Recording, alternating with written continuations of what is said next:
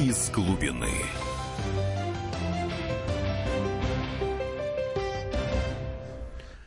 Добрый вечер. В эфире программа «Из глубины». В студии Егор Хумагуров. Здравствуйте. И Дмитрий Стешин. Э, обсуждаем э, знаковые события последних дней. Они, к сожалению, печальные. И это расстрел в прощенное воскресенье в Кизляре прихожан храма.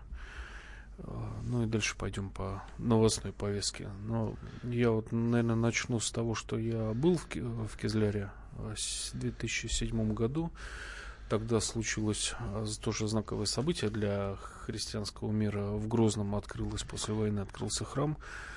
А, там была первая пасхальная служба. Заезжал я с Махачкалы, и вот в Кизляре мы остановились, общались с местным казачьим атаманом Николаем Спириным. Очень тяжелое впечатление осталось от этого общения, потому что исход русских, ну, его подтверждает и статистика Северного Кавказа, так и не остановился. И если быть до конца честными, и дагестанцы, представители разных народностей, населяющих Дагестан, тоже оттуда бегут. А, как остановить этот процесс? Ну, вот, на мой взгляд, сейчас власть сделала попытку, прислушалась а, к чаяниям тех же дагестанских политологов, которые думают в первую очередь о государстве, а потом о своем кармане. Они десяток лет мне говорили дословно, пришлите русского губернатора, генерал-губернатора с э, суперполномочиями. Он наведет здесь порядок любой другой, представитель любой этнической группы сразу же погрязнет в коррупции. Ну, тут есть такая проблема, что, видите, вот губернатора русского прислали, и сразу же на это, как бы, ну, пошли определенные процессы, процессы, в общем, зачистки региональных элит – я думаю, что, в общем, это только начало, потому что мы вообще наблюдали за последнее время довольно много интересных событий, скажем. В Татарстане, в общем, как бы вся эта такая полунезависимость а, начала немножко как-то приводиться а, в нормальный формат. А, в Дагестане, в общем, пошла интенсивная зачистка каких-то местных клановых коррупционных схем. Скажем, вот сейчас я думаю, что вот эта история в самолете, это некоторым образом будет раскачивающий сигнал к тому, что... С якутским э, губернатором? В Якутию, да, что в Якутии могут какие-то вопросы появиться, по крайней мере, станет интересно, кто там управляет, что там происходит и так далее. Но что мы видим? Мы сразу же видим, что в ответ на действия нашей федеральной власти, то она не очень себя ассоциирует с русскими, а вот ее с русскими ассоциируют сразу же. И вот тут же берем и в заложники этих простых русских женщин, типа, вот вы с нами так, а мы с вами так. Я думаю, что на самом деле все эти присяги исламскому государству, все эти вот как бы вот изображения себя ваххабитов и так далее, это на самом деле просто удобная, как сказать, ширма закрыл лицо, как бы, и ничего не видишь.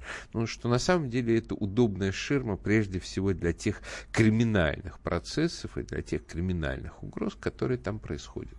Ну, я думаю, их использовали как инструмент. А да. В Дагестане там уже достаточно давно, если там кого-то расстреливают в машине, а, непонятно откуда прилетело там из леса, или это какие-то противоборствующие кланы, или просто товарищ там денег украл, забыл поделиться. И когда там открываешь газету городскую, махачкалинскую, а там реклама бронированных Toyota Land Cruiser, то есть это, наверное, единственный регион, где вот такой товар пользуется с, таким спросом, что его продают. Начали все это зачищать. А зачистка, если не соврать, как бы вот э, горячая фаза, да, идет уже третью неделю примерно. И люди со стороны говорили, что рано или поздно, но а, власти метрополии покажут, а, что Э, чем чревато прищемление местных кланов? Ну, я на самом деле просто на эту ситуацию, вот именно с точки зрения федеральной власти, реагировал бы достаточно жестко. То есть на месте на а, территории района Кизлярского, который особенно особенно выделяется в Дагестане тем, что там все-таки по-прежнему достаточно высокий процент русских. То есть там довольно большое количество людей, которые в нынешней ситуации оказываются в положении потенциальных заложников. Соответственно, необходимо просто там на месте вводить режим КТО, и чтобы действительно, что называется, комендантский час, патрули на дорогах и так далее.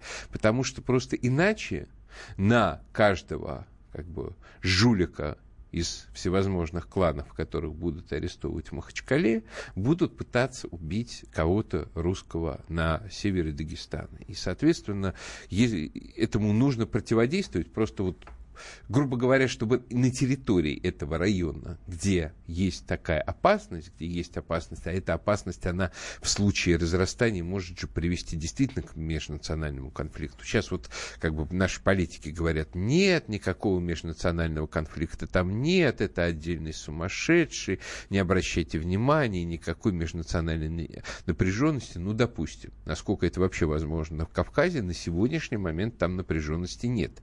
Но если дальше так будет продолжаться, то она вполне может там появиться. Ну, Чтобы это предотвратить, мне кажется, что нужно, нужно, нужен просто вот такой, что называется, железный купол над Кизлярским районом. Но русский получается там не, слабый, не слабым элементом, а скорее замковым камнем, когда выбиваешь его и все рухнет. Потому что если начнутся гонения, ну, не знаю, на бытовом таком уровне. Ну, во всяком случае, вот хорошо, я чуть ли не в твоей же сегодня публикации читал на Фейсбуке, что проблема, скажем, в том, почему теракт именно у церкви. Да потому что это главное место, где собираются сейчас русские в, на территории Дагестана. Что вот там вот собрались эти русские бабушки, и он шел, он знал, кого он убьет. То есть это в любом случае было убийство по национально-конфессиональному признаку. Он хотел убить именно русских, э, именно православных, а не кого-то еще. И вообще хотел зайти в церковь-то, да. по большому счету, да? Совершенно и, верно. Это хорошо, что хоть этого не получилось. Но, грубо говоря, понимаете, это, конечно, еще и нам, как православным христианам, напоминание о том, что, в общем, сейчас по-прежнему времена мученичества, они никуда не делись. И на самом деле, как бы человек, исповедующий Христа, должен быть готов принять как бы в том числе и смерть за свою веру практически в любую минуту. Я вспоминаю, как в 2014 году был этот жуткий расстрел там сатанистом э, в Южно-Сахалинске в храме. Да. Вот. Причем как бы на меня это тогда особое впечатление произвело, потому что я незадолго до этого, как бы буквально за два года до этого приезжал туда, даже меня проповедь Владыка попросил сказать, вот на том самом месте стоял, где потом э, начали стрельбу. Вот. Отец Даниил Сосоев тоже погиб в храме.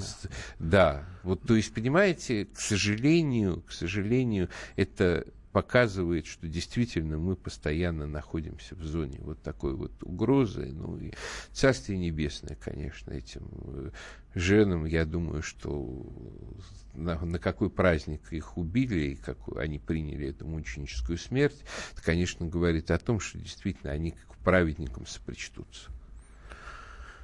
Читатели пишут, это обратка власти за арест руководства, но, в принципе, нашу мысль подтверждаю. Я напомню, наш студийный номер телефона 8 800 200 ровно 9702. Есть у нас, работает WhatsApp, плюс 7 967 200 ровно 9702 и Viber, плюс 7 967 200 ровно 9702. Звоните, пишите, мы ответим. Ну, там еще пишут, что вот они не понимают, они там типа пять раз меньше воруют якобы как считает автор, чем Рутенберг, а их кандалы, а ему награду. Но извините, конечно, при всех претензиях к Рутенбергу, а, он, например, строит мост в Крым. А вот, по-моему, эти деятели строят исключительно себе золотые унитазы. А, да, ужасный олигарх Алишер Усманов, как я вчера с удивлением узнал, выкупил коллек- коллекцию советских мультфильмов и передал их в безвозмездное пользование. Пожалуйста, они в трансляции в интернете лежат. То есть, понимаете, вот проблема, собственно, вот как бы того тамошнего олигархата э, в Дагестане, что Он они, даже, они даже для своего собственного, не то что как бы для своего собственного региона, для своего собственного микроплемени ничего не делают. Там же множество народу. И вот не, не видно, что даже вот для своего собственного племени, для своих кровников эти люди что-то делают. Только как бы для себя, для своего семейства лично. Оставайтесь с нами. А, в эфире программа «Из глубины» в студии Егор Холмогоров и Дмитрий Стешин. Ждем ваших звонков. А, на связи. «Из глубины». Можно бесконечно смотреть на три вещи. Горящий огонь, бегущую воду и телевизор. А телевидение можно еще и бесконечно слушать в нашем эфире – Потому что ведущие Егор Арефьев и Сергей Ефимов просто огонь. И никакой воды, только главное, что стоит посмотреть, а чего лучше никогда не видеть. Программу «Глядя в телевизор» слушайте по средам с 8 вечера по московскому времени. Из глубины.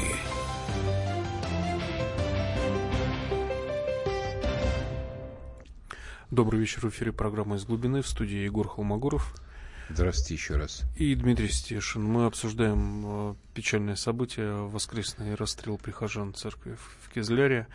И ну, возникает вопрос автоматически. Парень, который э, совершил это жуткое преступление, он, кажется, 95-го года рождения. Почему? А что его толкнуло? Я работал долго в Дагестане, я общался и с вербовщиками, и с жертвами салафитов, которых завербовали, и ну, примерно представляю технологию, по которой они к себе подтягивают людей. Такой дискурс их называют подъездные амиры. Э, люди с хорошо подвешенным языком, которые болтают, болтают, могут уболтать любого, но а, в их речах есть некое рациональное зерно они говорят, что, то есть они прекрасно понимают, что из-за бардака жуткого в республике ты, а, если не принадлежишь к какому-то влиятельному клану, а, а, в принципе, социальный лифт для тебя не работает, он отключен. Только лестница, да. Даже если ты к клану принадлежишь, это не дает тебе никаких гарантий, потому что у глав клана или рода есть жены, у жен и не одна жена, у них, соответственно, есть дети, которым тоже нужно давать дорогу. У тебя как бы есть вариант, ну, пробегать на каких-то позициях шестерки, да, всю оставшуюся жизнь. Это мало кого привлекает. А ваххабиты говорят, вот брат, они, конечно, мусульмане, они так считают, что они мусульмане, но живут они не по чистому исламу, а у нас ислам чистый, у нас все братья, у нас а, богатство не поощряется, его надо раздавать бедным.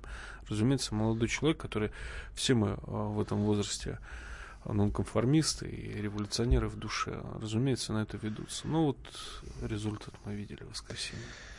Ну, конечно, тут проблема состоит в том, что их же втягивают, этих молодых людей, в структуру, да. в которой нонконформизм, он очень часто ничем не отличается от бандитизма. Потому что, в общем-то, его, как бы ему говорят, что его естественная форма самореализации, там, быть джигитом и так далее, что значит грабить, убивать, это самое, а, присваивать что-нибудь чужое, заниматься какой-нибудь набеговой экономикой, а еще хорошо, чтобы это все было против неверных.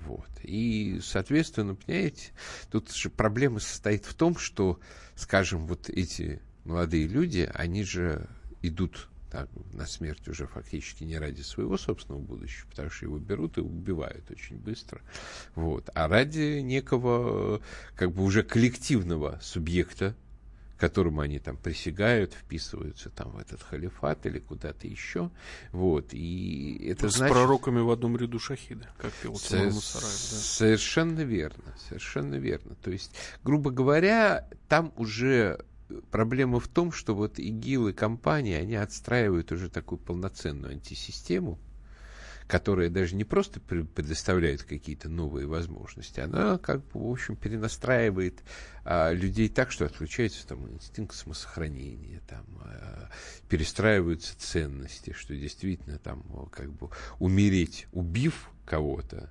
причем у кого а, простых, безобидных православных Старушек. женщин. Что, понимаете, вот это, наверное, самое в ситуации жуткое, что они, в общем, не попытались уже даже не атаковать там ни полицию, ни кого-то еще, никого, вообще никого, кто мог бы им ответить. То есть они выбрали самых беззащитных жертв, то есть в самой вер... болевой точке, да, наверное, верующих да? женщин и нищую старушку, которая им перегородила. У нас э, звонок в эфире. Дмитрий Москва. Дмитрий, мы слушаем вас. Здравствуйте. Добрый вечер. Э, ну, что хочу сказать. Во-первых, это все назревает, естественно. Назревало, назревает и будет назревать, да?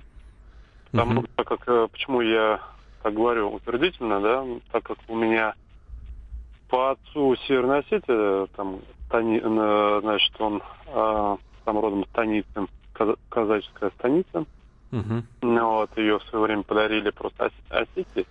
А так, ну, относилась, по-моему, к Ставропольскому краю. Ну, вот, то есть к Российской Федерации. Ну, подарили, подарили, щедрые.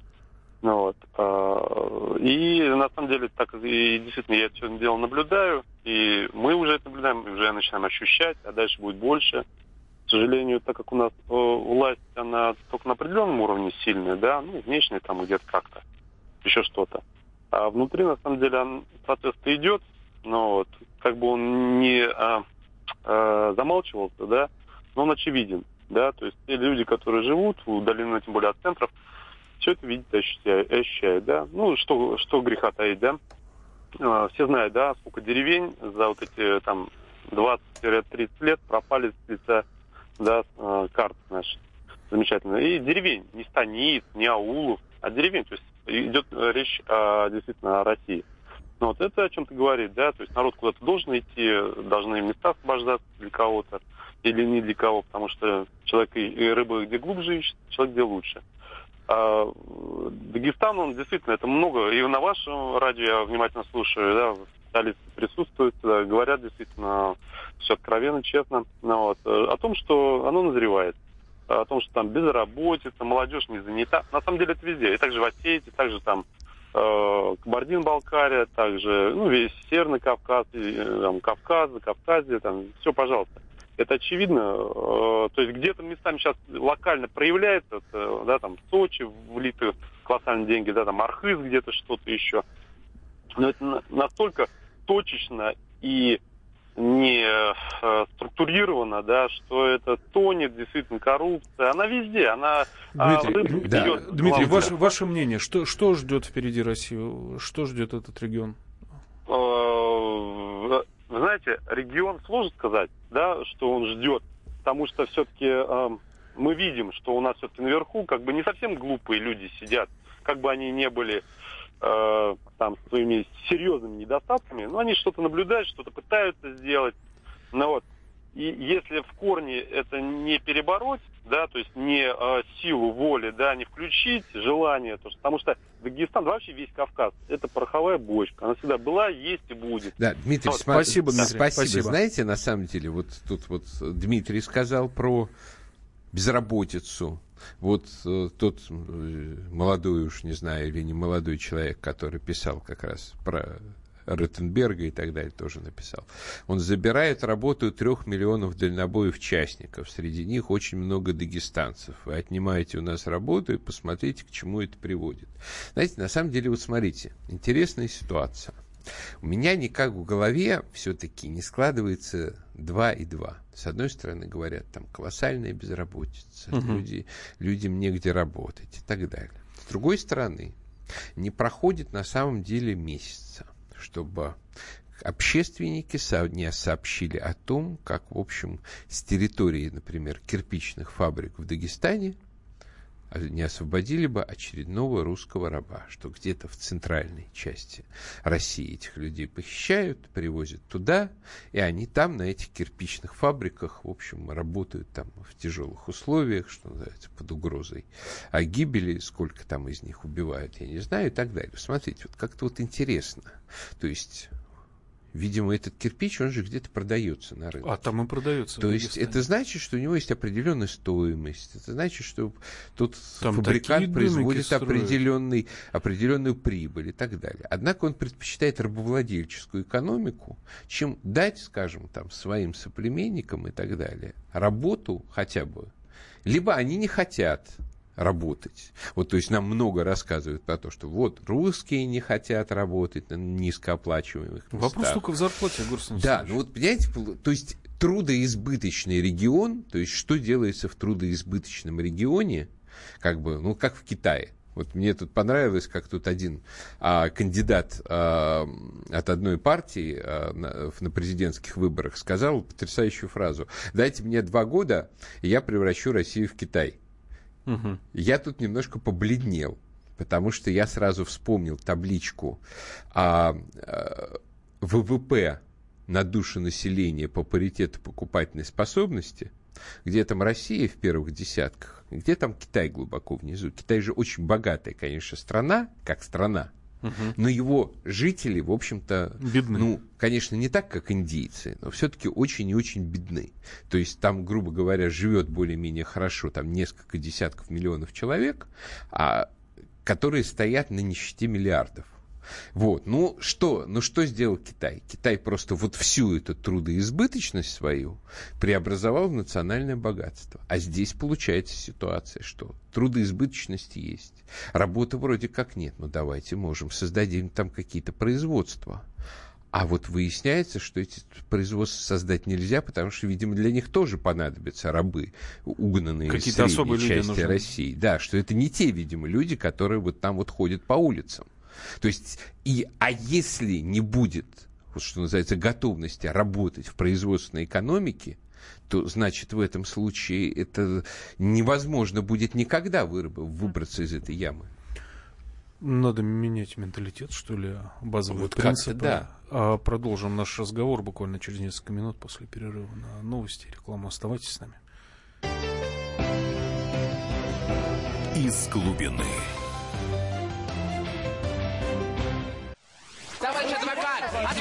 Спокойно, спокойно. Народного адвоката Леонида Альшанского хватит на всех. Юридические консультации в прямом эфире. Слушайте и звоните по субботам с 16 часов по московскому времени.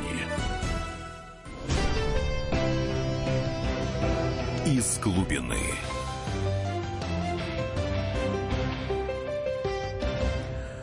Добрый вечер. В эфире программа «Из глубины» в студии Егор Холмогоров Здравствуйте еще раз. и Дмитрий Стешин. Добрый вечер.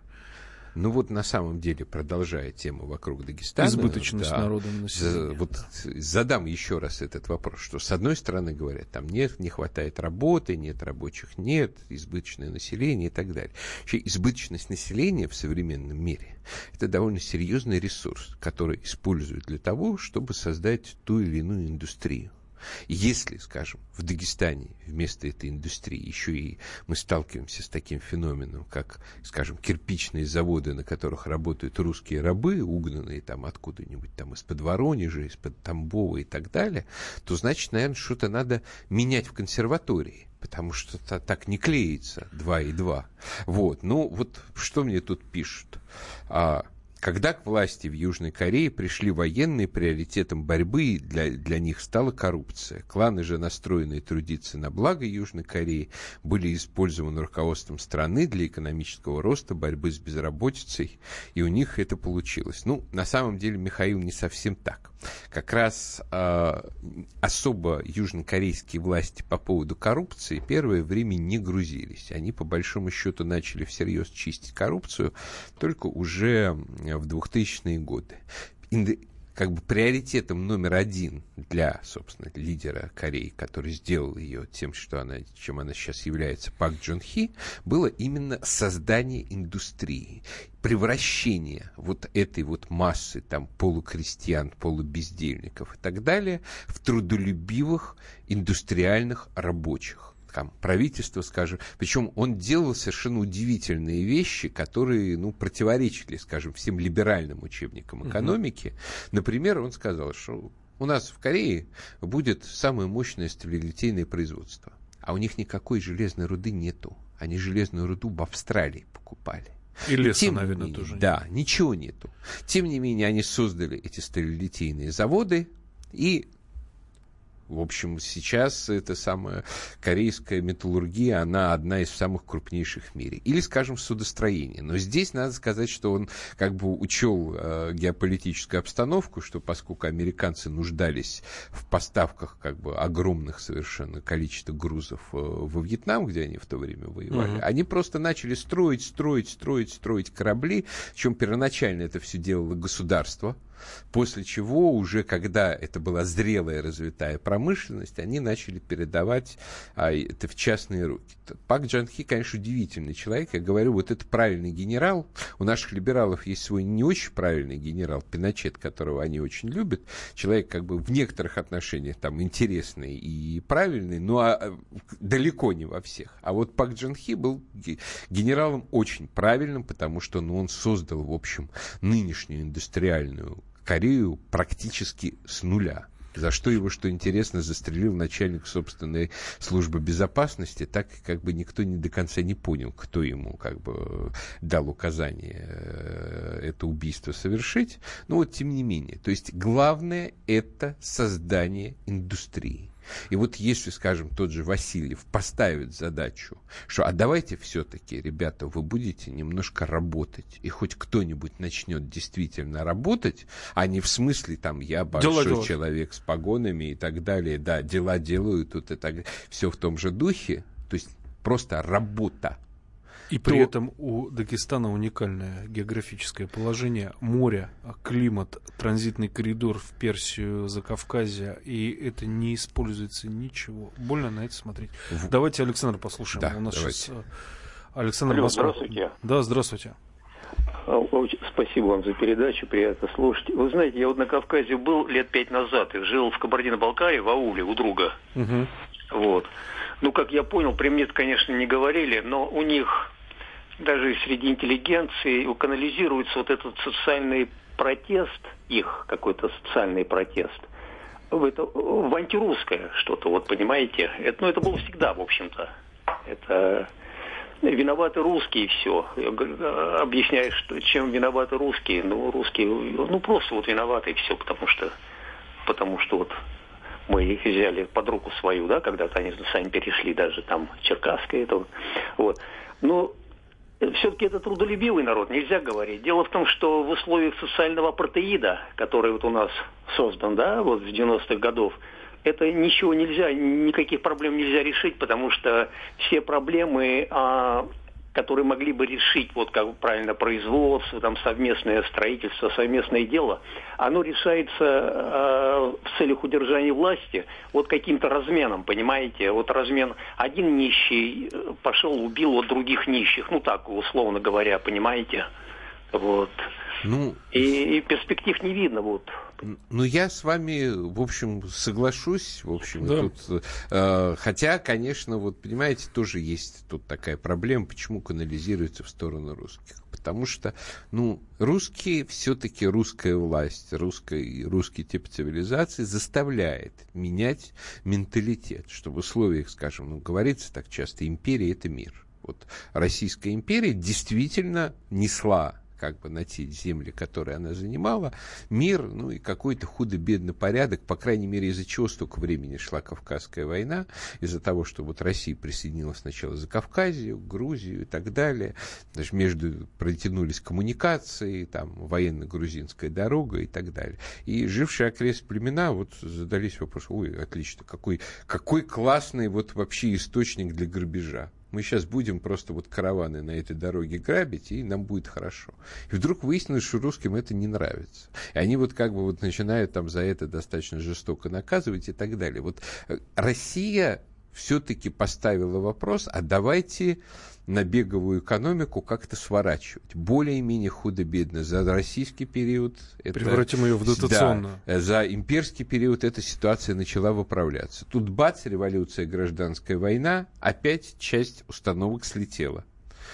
Ну, за поздний советский период все тоже как-то более-менее наладилось. По крайней мере, там еще достаточно жестко, если не сказать жестоко, показали цену непослушанию, нелояльности и так далее. Начинается постсоветский период, и вообще там грабь, убивай, делай что угодно. Там вообще 10 лет была эта Дудаевщина, Басаевщина, как пример того, как можно поступать. Вот сейчас начинает опять выравниваться. Не дай бог у нас что-то еще слетит. Вот тот хороший комментарий меня прям растрогал.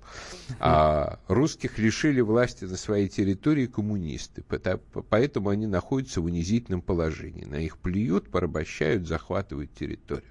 Нужно возвращать русским титульность и империю. Константин Сурала. Ну, Константин, я как, как, что называется, старый борец за эту идею, в частности, за признание русских, как бы все-таки не только де-факто, но и де-юре, как бы главным народом России, как бы я целиком и полностью с вами согласен. Тем более, что от этого, от вот антирусской всей этой пропаганды и истерии ничего хорошего не, быть не может.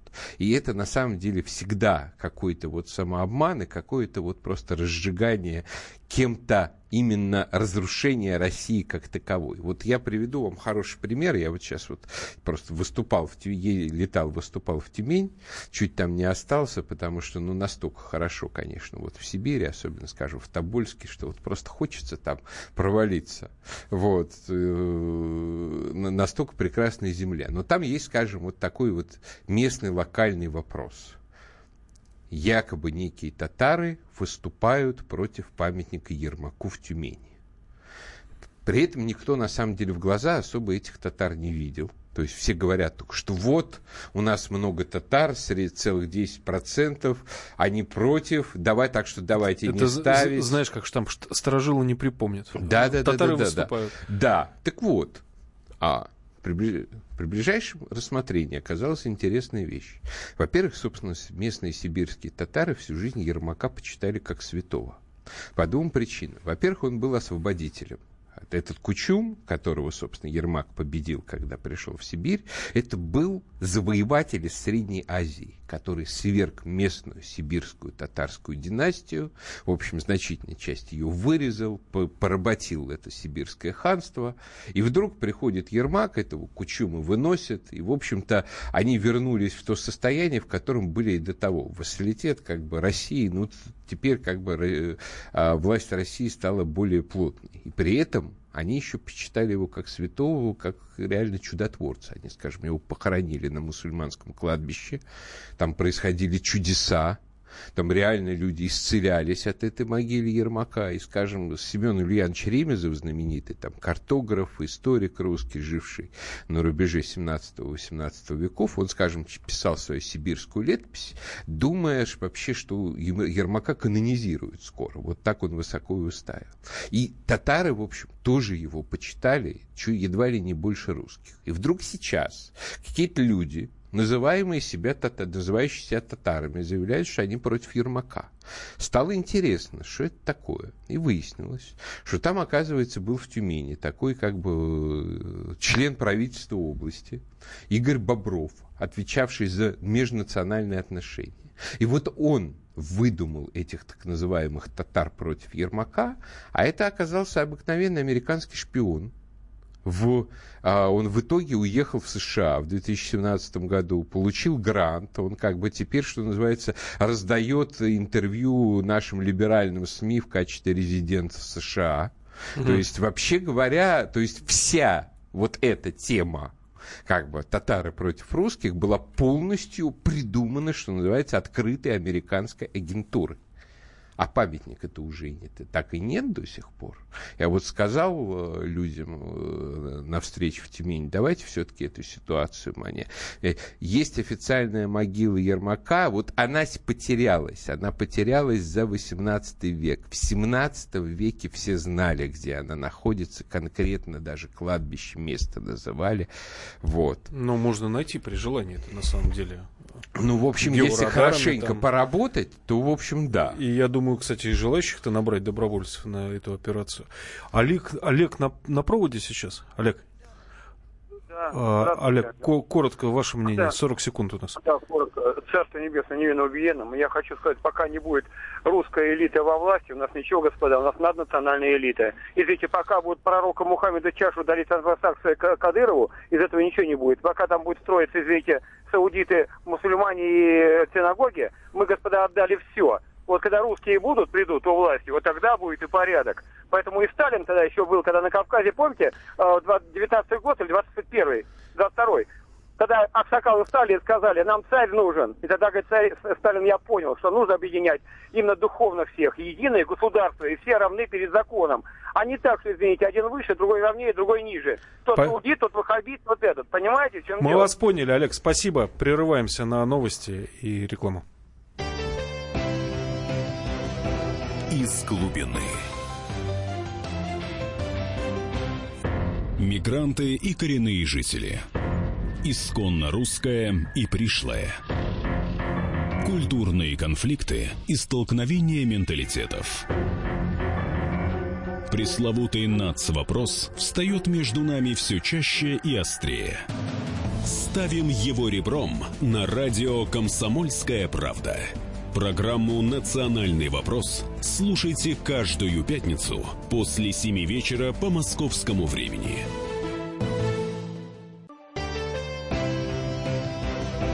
Из глубины.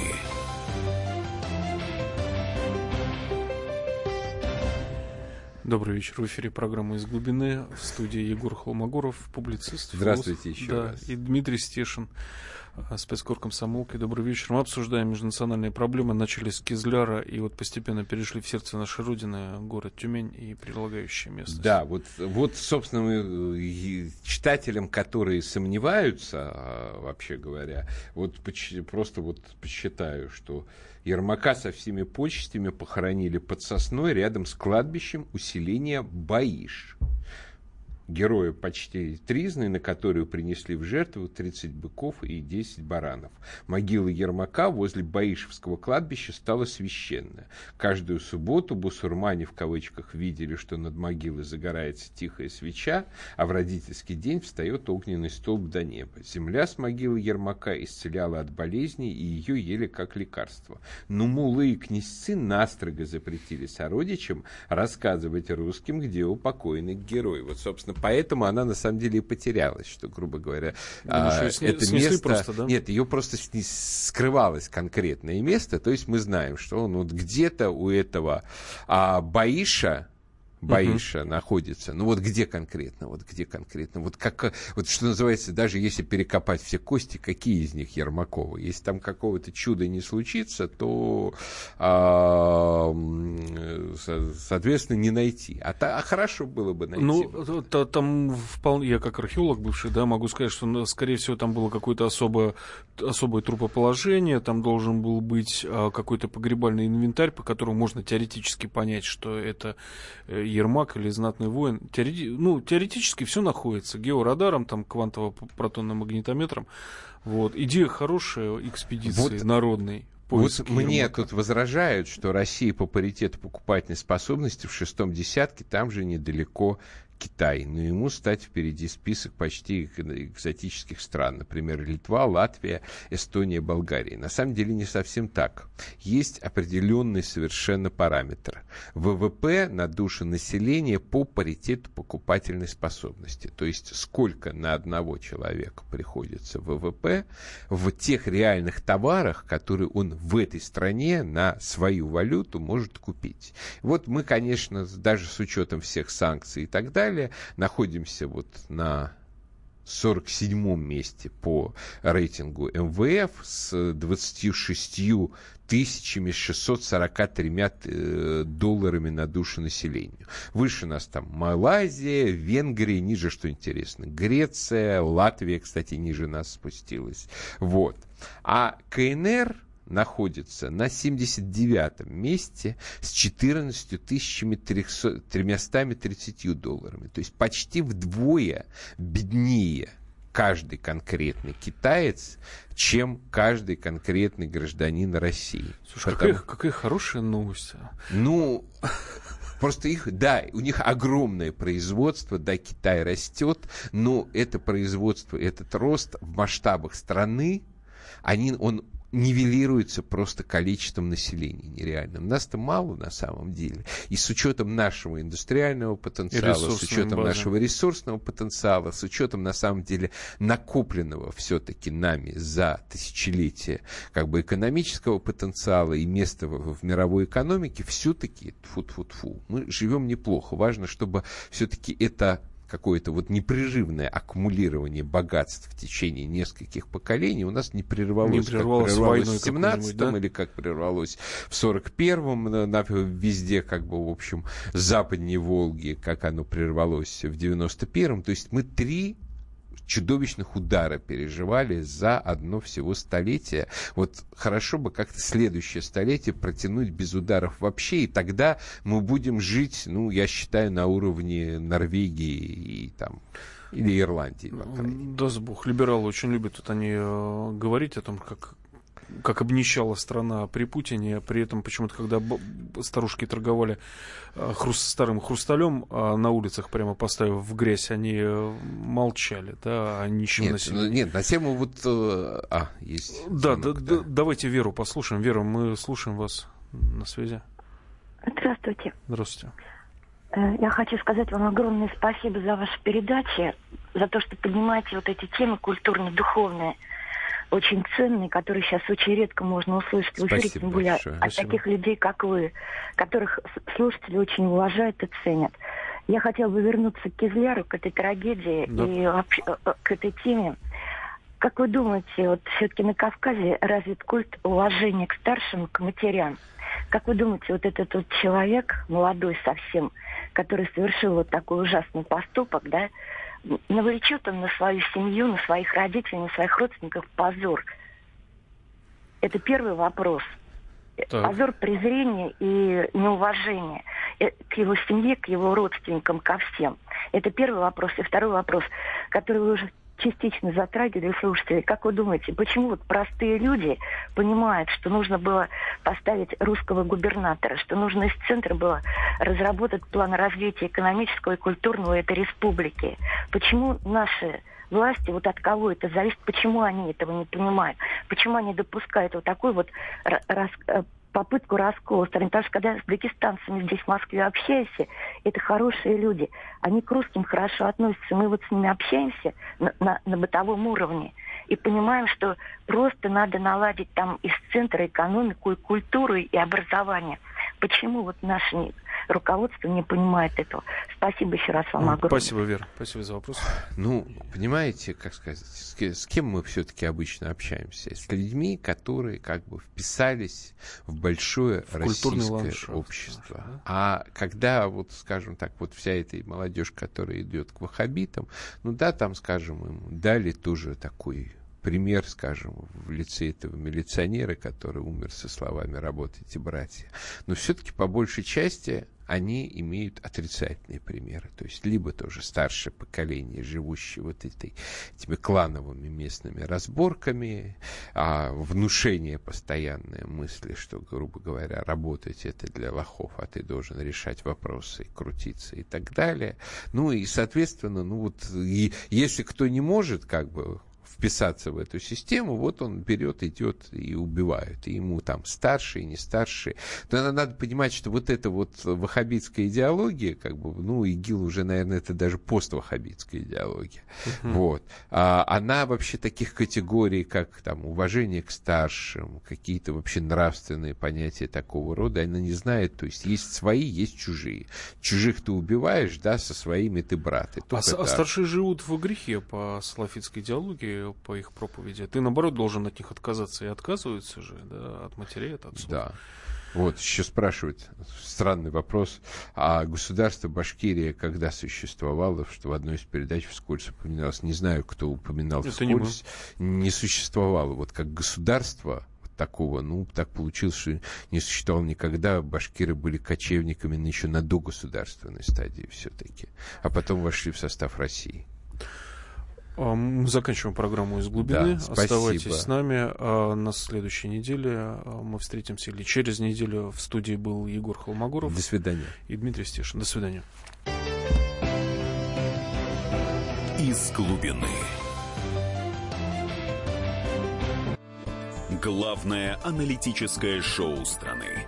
Михаил Владимирович Юрьев, Михаил Владимирович Леонтьев. И в команде Анатолия Кузичева замена. Вместо Анатолия играет Илья Савельев. Но все остальное будет прежним. Это главтема. Они знают, как надо. Мы несем свою миссию выработать и донести до народа и руководства мысль о том, как должно быть. Программа «Главтема» на радио «Комсомольская правда». Слушайте в прямом эфире каждый четверг с 20.00 по московскому времени.